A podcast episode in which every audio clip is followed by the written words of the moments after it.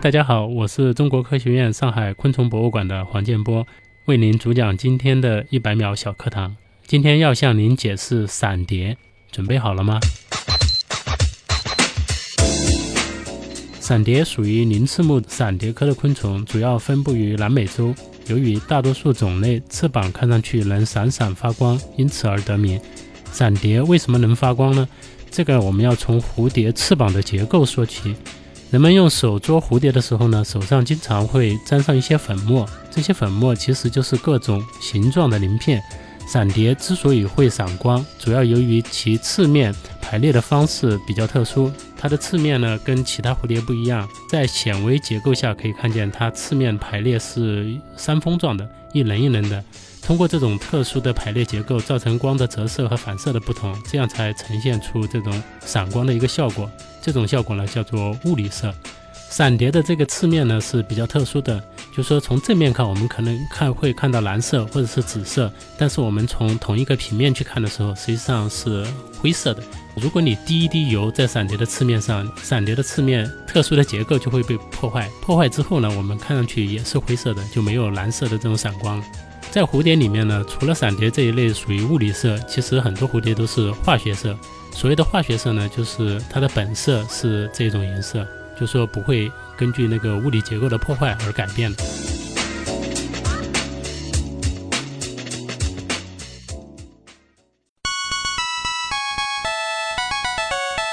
节目准备好了吗？正在将内容进行智能排列。嘉宾的情况呢？正在为您检索嘉宾的特殊喜好。不用那么详细吧？正在为您安装幽默插件。你这是在吐槽吗？正在为您更换全部文字素材，正在删除您的幽默基因，已将节目专业程度调低到百分之三十五。好了好了，马上开始节目吧。正在为您开启极客秀。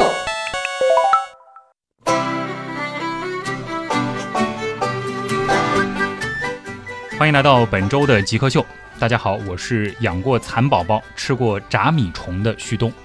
大家好，我是养过虫、捉过虫、也吃过虫的黄建波。今天我们两个的这个呃对仗好像非常的工整啊，干的事儿差不多，对对但是黄老师黄建波，其实你所做的这个事情会比我更加的稍微专业一点，专业一点啊。我们今天请到的极客呢是中国科学院上海昆虫博物馆的科普部主任黄建波，那也是一位可以说是天天和昆虫打交道的人了吧？呃，基本上每天和昆虫打交道，嗯，因为你工作的场所，活的、死的活昆的、虫，死的都是虫子相关的一些东西。而且这个量非常的大。对对嗯呃，不知道在我们的听众朋友当中有没有这个怕昆虫的啊？如果说这个特别怕昆虫的，那选择性收听吧。如果说对小虫子有点兴趣的，那今天的节目呢，一定是能够满足大家的。那我们首先先进入极速考场，我们来了解一下一个天天和昆虫打交道的人，他有什么样的特点？极速考场，第一题也是必答题，你是怎么定义极客的？你觉得自己是不是？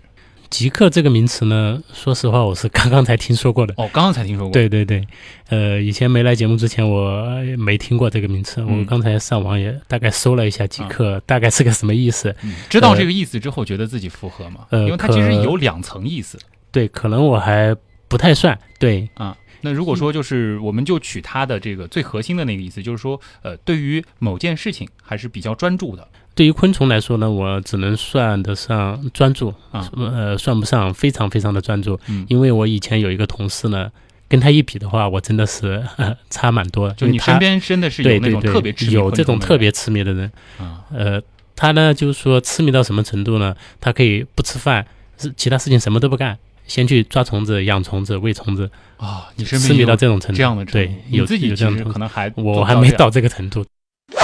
呃，那你自己这个做过的最接近极客状态的事儿有吗？也算有。嗯呃，我记得大概是前几年我们去四川的雅安，嗯我们去抓一个昆虫，当时就说我可以称得上极客的一位同事，我跟他一块儿去的。嗯他半夜十二点多以后出去抓的虫，因为我们当时是在那个原始森林里面，啊，说实话，出去的时候什么都看不见，而且呢，呃，除了有虫子黑之外，还有其他的东西呢？呃，有。啊，我跟他一块儿，就是说走出那个保护站，嗯我第一的感觉就是什么都看不见，然后静的可怕，哇！然后呢，又听到有虫子叫，还有一些鸟叫，还有一些不知道什么东西在叫。这种环境下怎么抓虫子呢？呃，因为虫子呢，它基本上是通过它的叫声嗯这样去找。因为我们当时主要是为了去找一个宗师，它叫园宗。嗯，这个虫子呢，最初不是我们国内发现的，是老外发现的。嗯，老外在那个雅安附近的一个县城旅游，旅游的时候，他发现了这啊，个、一个外国人。人在中国发现对的一种虫子，发现了，然后他在他是搞昆虫的，嗯所以他在国外的一个文章上发表了这个东西，呃，认为呢这个虫子呢是宗师，就是说进化的一个源头。哦，但是我们国人没有发现，真的是蛮可悲的。嗯所以呢，我们就从他这篇文章，我们就决定自己也跑到那附近去找。啊，所以呢，我们就直接进了那个原始森林。嗯，晚上，因为这个宗师呢，他比较喜欢晚上抓，要比较近的时候才能去抓得到，嗯所以我们就，我那个同事呢，他就决定半夜十二点以后去。但是你跟着去了，呃，本来我一出去，我不太敢去还是有点怕的，很啊还还是有点怕的。嗯，但是呢，我也不知道为什么，看见他走了，我也就跟着也就去了。最后成功 了吗？找到呃这个虫子最后了我们吗抓到了，啊，真抓到这对，个，真抓到。了，而且抓了好几头。哦，这个算是呃最早能呃就中国人抓到的，对对，对，这一类算是我们国内第一次抓到的，哦因为它可以证明这个钟是一个进化和一个演化的一个过程。让你找一种虫子给极客这个人群代言，你觉得什么比较合适，并回答为什么？我觉得可能蝴蝶或者是蛾子比较合适。那为什么呢？因为蝴蝶跟蛾子呢，它从卵，嗯卵嘛就像一个小鸡蛋一样很嗯小的，然后呢它会自己出来，爬出来之后把卵吃掉，然后会变成毛毛虫。嗯，而且这个毛毛虫呢很多很多种形态，嗯有一些长得奇形怪状的，有一些长得很诡异的，啊，如果你在显微结构下看的话，你会发现它身上有很多很多的刺，五颜六色的。嗯其实上看上去还，呃，显微结构看上去还可以。嗯，就 说我我们直接这样看的话，可能对有很多人些怕这对个对东西对，身啊上会起鸡皮疙瘩的。嗯但是呢，它经过一段时间，就说吃叶子，然后会结一个茧，嗯，在就说茧里面呢，它会身体会发生一系列的一些变化，然后还会羽化。嗯羽化出来后就会变成这个蛾子，嗯呃，比较漂亮，或者是漂亮的一些蝴蝶，我就感觉这整个一个生命的周期是蛮奇特的，嗯，然后你也觉得可能这种过程就蛮像一个人通过蛮努疯力狂，对， 啊， 嗯就是说它会变很多很多的次，而且每一次变呢，差距还蛮大的。对，无论是这个，尤其是毛毛虫到蝴对，蝶毛毛的这虫个变状态嗯蝴，蝶，这个是很难想象的一件事情。就是如果说人能够像他们这样，那就是说呃它的可能性就很多。，对对对而且很多就是说毛毛虫好看的不一定这个羽化出来好看。对，这个是不一定的。啊、有的时候毛毛虫很丑，这变出蝴来嗯的蝶这可个能蝴蝶倒蛾是子很美。就比较好看。嗯，你自己最喜欢哪种昆虫呢？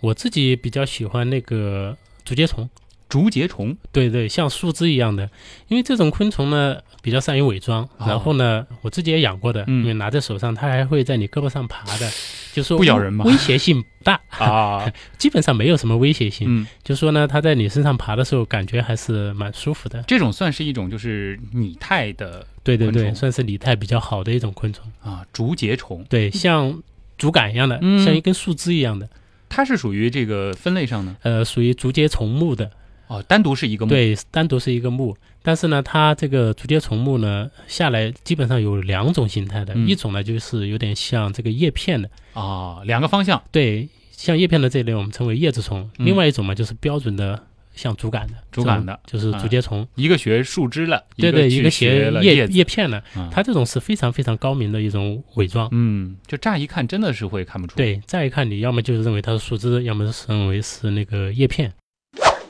你自己经常到这个城市或者说乡间行走的时候，会这个去认认昆虫吗？呃，会的，而会有这个习且惯 有这个习惯嗯，因因为经常要带小朋友出去，就是说做夏令营，我们会抓虫、认虫嗯，或者认一些植物。所以呢，我经常出去的时候，口袋里也会揣一个纸吸管或者怎么样的。啊？呃就是有时候遇到一些比较特殊的虫子，我也会把它呃收集起来。你用到一个词叫紫金管、纸吸管，紫形管，对，就跟我们手指差不多长，就是放虫子的对，就像一根小小的塑料管，啊。这可以放虫子的。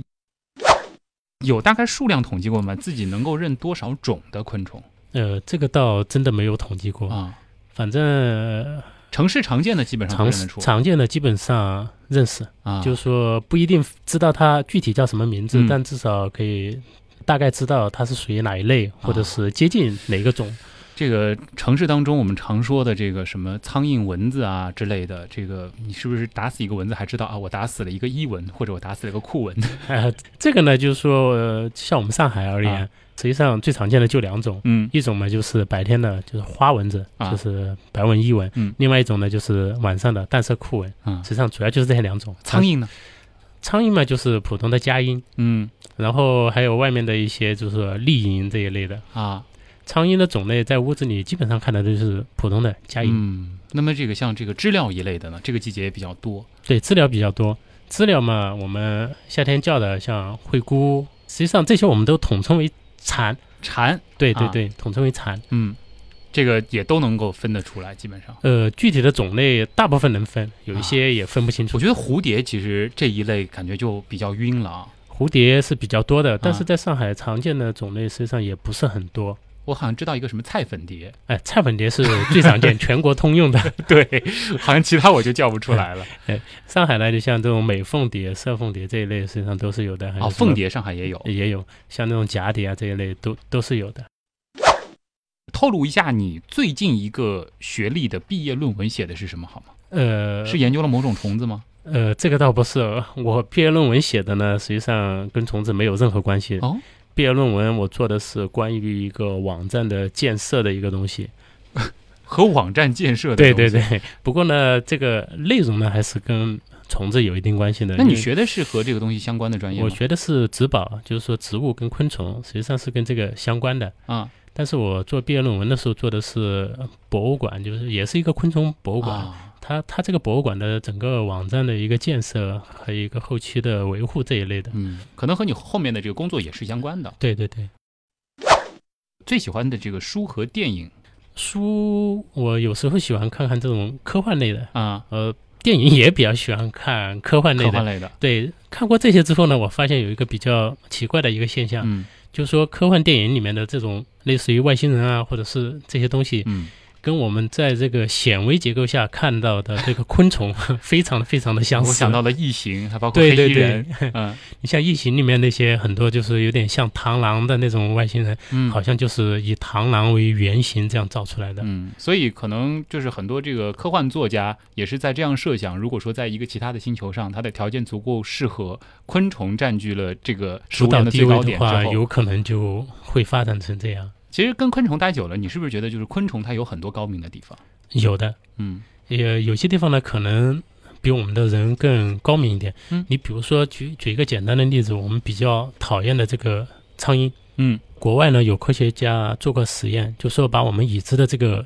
细菌还有病毒都把它放在这个苍蝇的体内。实际上，按照我们人来说，你放进去那么多的细菌病毒，我们肯定很快就死了。对，嗯但是呢，做这个实验以后呢，苍蝇没死，放进去的东西全死了。它比这些东西还厉害。对，，它比这些东西还厉害。也就是说，哪怕是很强的病毒，这对对人对来说对，是就致是我命的。们人类现在已经发现的这些，包括什么埃博拉病毒，这些嗯放进去都是没用的，它都能就是说通过它自身的一个抵抗力或者是怎么样，把这个你放进去的这些东西全部都消灭掉。从抵御疾病这个角度来说，昆虫是进化到的一个高点。呃对这个呢，现目前来说只是在苍苍蝇蝇里面啊，对，其他的昆虫还不一定。啊，也也有很多昆虫会得这种对对疾对，病的。嗯有有可能会，但是嗯不一定有人去做过这个实验。所以可能大家就在想，是不是苍蝇的这种特质能够为人所用？对，所以他们现在就是说在分析苍蝇体内的这个抗菌肽，嗯就是说，如果把这个东西转化好了，可以用于我们抗癌这一类的，嗯，是比较有利的。有没有比较崇拜的人？有一个啊，就说是以前我上大学的时候，我的导师的老师， 哦，他，师祖对对对，他是那个他叫周尧，嗯，他呢就说是世界三大昆虫学家之一。啊哦，他呢就说把这个蝴蝶嗯，嗯研究的非常非常的透彻，他的一生基本上全部就奉奉献献给在这个蝴蝶了蝴蝶上了。他还专门出了一本《中国蝴蝶志》，啊，那其实是如果说是作为一个昆虫的研究者，他可能穷其一生，对他穷其一生就专门奉献在这个蝴蝶上了。蝴蝶的话也就只是说是这鳞翅目，对，这就一个是目鳞翅目一个目，这个目下面可能甚至就研究一个种。呃，它基本上每个科它都有研究，啊，每个所以科它出了一本中国那个蝶类志，嗯，但是其实因为我们之前其实也是这个访过这个植物和、嗯呃鸟类，嗯呃，他们也其实提到，现在如果说生物要有这个新的发现，嗯这昆虫倒是一个，呃，昆虫绝对是一个很好的一个方向。你因为如果说希望有一个什么以自己命名的生物，对对对，你如果想发现一个新种，嗯你找昆虫肯定是不会错的，嗯因为昆虫发这个新种很快的。嗯我记得在我上大学的时候，就说已经命名了这个新种，大概还不到一百万种，嗯大概九十多万种，而现在就是说不到十年的时间，基本上已经快一百一十万种了。好，下一题是这样的啊，如果说让你换一个研究方向，甚至是职业，你会怎么选择？我可能会选这个仿生方面的东西，仿生对对对，仿生学，啊，因为这个呢，其实主要还是 来源于昆虫这方面的一些东西。嗯因为很多仿生的东西呢，都跟昆虫有关。因为我喜欢看这种科幻类的东西，嗯因为现在的那个昆虫机器人现在是比较热的，实际上它就是仿生昆虫这样在造的。嗯，而且说这个昆虫，比如说它的这个攀爬能力啊，对对、它的这个飞行的这种方式，对，都这很些特都别是可以值得我们去借鉴的。啊，如果说钻这个领域的话，有可能是代表这个未来一些这个新技术的发展方对向。对，有可能是新技术的一些发展方向，但是这个东西呢，就要看应用的怎么样。比如说我们现在的昆虫机器人，嗯因为昆虫的个体比较小嘛，嗯你如果应用到这种探险呀、抢险呀、救灾呀，嗯或者是探测一些比较危险的一些环境，这些方面是很好的。嗯，但是呢，如果应用不好的话，比如说应用到军事上啊嗯这一类，可能危害就非常非常大。建波，我知道你工作的嗯场所是上海昆虫博物馆。对，那博物馆里面其实是有很多藏品的。对对我对，知道，其实，在我们说普通人当中，也有一些昆虫爱好者，有他们可能也会收集一些呃昆虫的标本。对呃，好像有一些标本，我查了一下，好像这个价格也是能炒到非常高的一个数字的。，对对，呃，你接触过的这个比较价格高的这个标本有吗？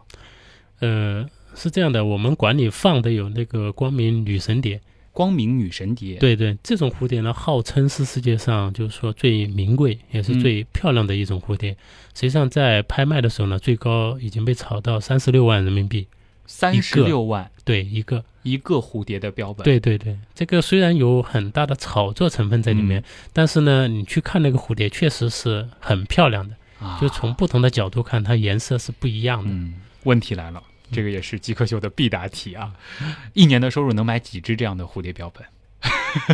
按什么价算？ 就按那个光明女神的拍卖最高价，三十六万，对，几十年能买一个？ 啊几十年能买一个，对这反正一年收入肯定不够这一肯只定不蝴蝶够标本对，因为按最高价算的话，这是肯定不够的。啊。好，那大家也基本上这个了解行情了，但是其实你还是有个提醒的，是不是？嗯就是说这个关于这个蝴蝶的标本，这关于蝴蝶这个标本呢，实际上你像有一些像我们国内的蝴蝶里面还是有国家保护动物的，比嗯如说金斑喙凤蝶，它是国家的一级保护动物，哦还有这个中华虎、三尾，还有阿波罗圈蝶这一类呢是国家的二级保护动物。就说按法律规定，这些是如果你去买卖它的话，禁止买卖的，这个是是违非法法的对对对。啊对，懂的话收藏归收藏，嗯就是说还最好还是不要去这样买卖的，嗯，因为可能这是犯法的。博物馆很多的这个渠道，其实也是通过这种国际交流来对你像换到的我们一些标本，呃，国外我们国内我们就说馆里收藏了很多这种国外的一些标本，我们很多都是通过这种科研，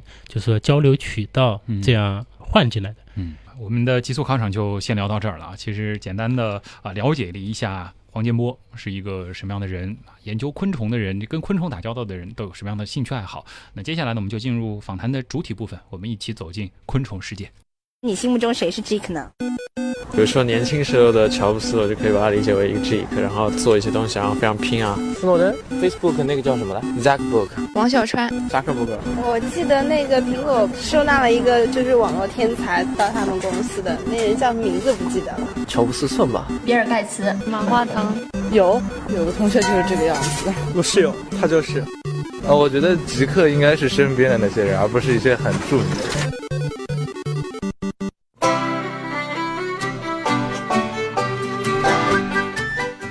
欢迎回来，这里是极客秀，我是养过蚕宝宝、吃过油炸米虫的旭东。大家好，我是养过虫、抓过虫、也吃过虫的黄建波。嗯，今天呢，我们将和中科院上海昆虫博物馆的科普部主任黄建波一块儿走进昆虫世界。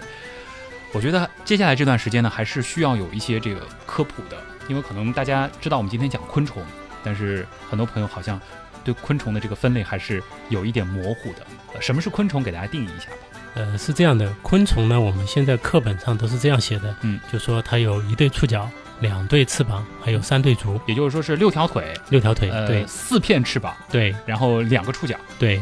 呃，书本上都是这样写的，嗯但是呢，就是说我们在日常日常生活中，如果用这个去套的话，不一定能把昆虫套出来。就是因为因为有有的昆虫它可能没翅膀了，对，有些昆虫没有，比如说我们说的蚂蚁，嗯，然后有些昆虫呢可以就有翅膀，但就一对，比如说嗯蚊子、大蚊，你对就看它有一对翅膀已经退化，退化为平衡棒。嗯然后呢，有些昆虫呢，我们去套的话，可能比如说蚕宝宝，大家都知道它肯定是昆虫，嗯，但你看它的这个脚好像很多很 多，因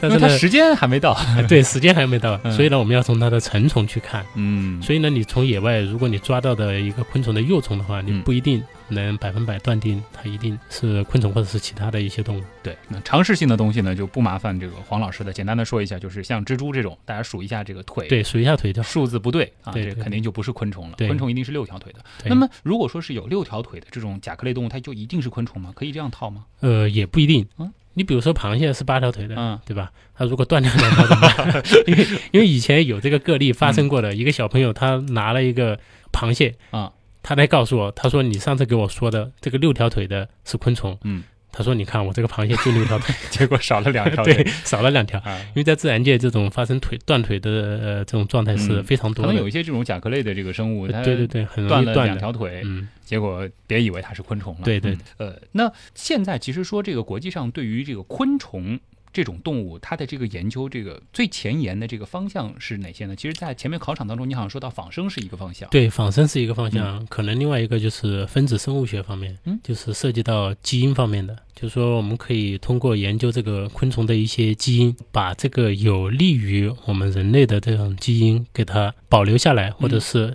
给它加进去，让这个昆虫对我们人类有益，其实是通过这种方式来改变昆昆虫虫的的一些习性，习性对，以达到对我们人类有益的一个效果，啊，就比如说那些讨厌的吸血的蚊子，把它改造成不吸血的，不吸血，对还忙着这个授粉，这个对对对。呃，我们最终可能就想达到这个状态，嗯但是呢，可能不一定现实。嗯，但是这是的确是现在就是研究昆虫的一个方向，对，也呃也可以算是一个方向，这可能和这个昆虫它本身的这个性质有关，有一定关系的。对是因为它的这个迭代特别快嘛？它的世代，嗯有些昆虫，比如说快的，它一年可能上十代，嗯所以呢，就是说通过转基因的手段的话，它很容易就能稳定下来。嗯，这和你培育这个小鼠不一样，这小鼠对一年也到不了那么多代，对对对，啊，这就是这个昆虫的这个一个优特势点对优势也算是一个优势。啊。跟昆虫打交道了那么久之后，你有没有对昆虫产生一种敬畏之心呢？因为是这样的，就是说昆虫呢，我们实际上三亿大概三亿七千万年以前就已经有了。嗯，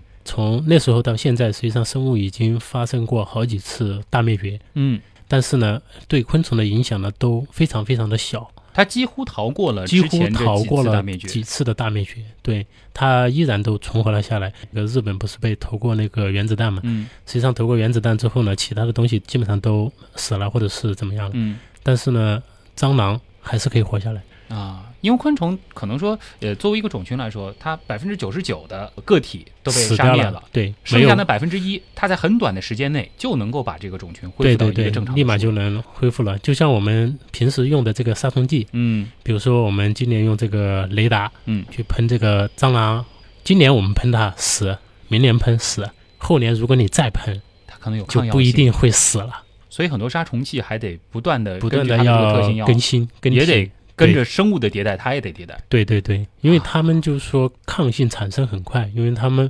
留下来的都是强的，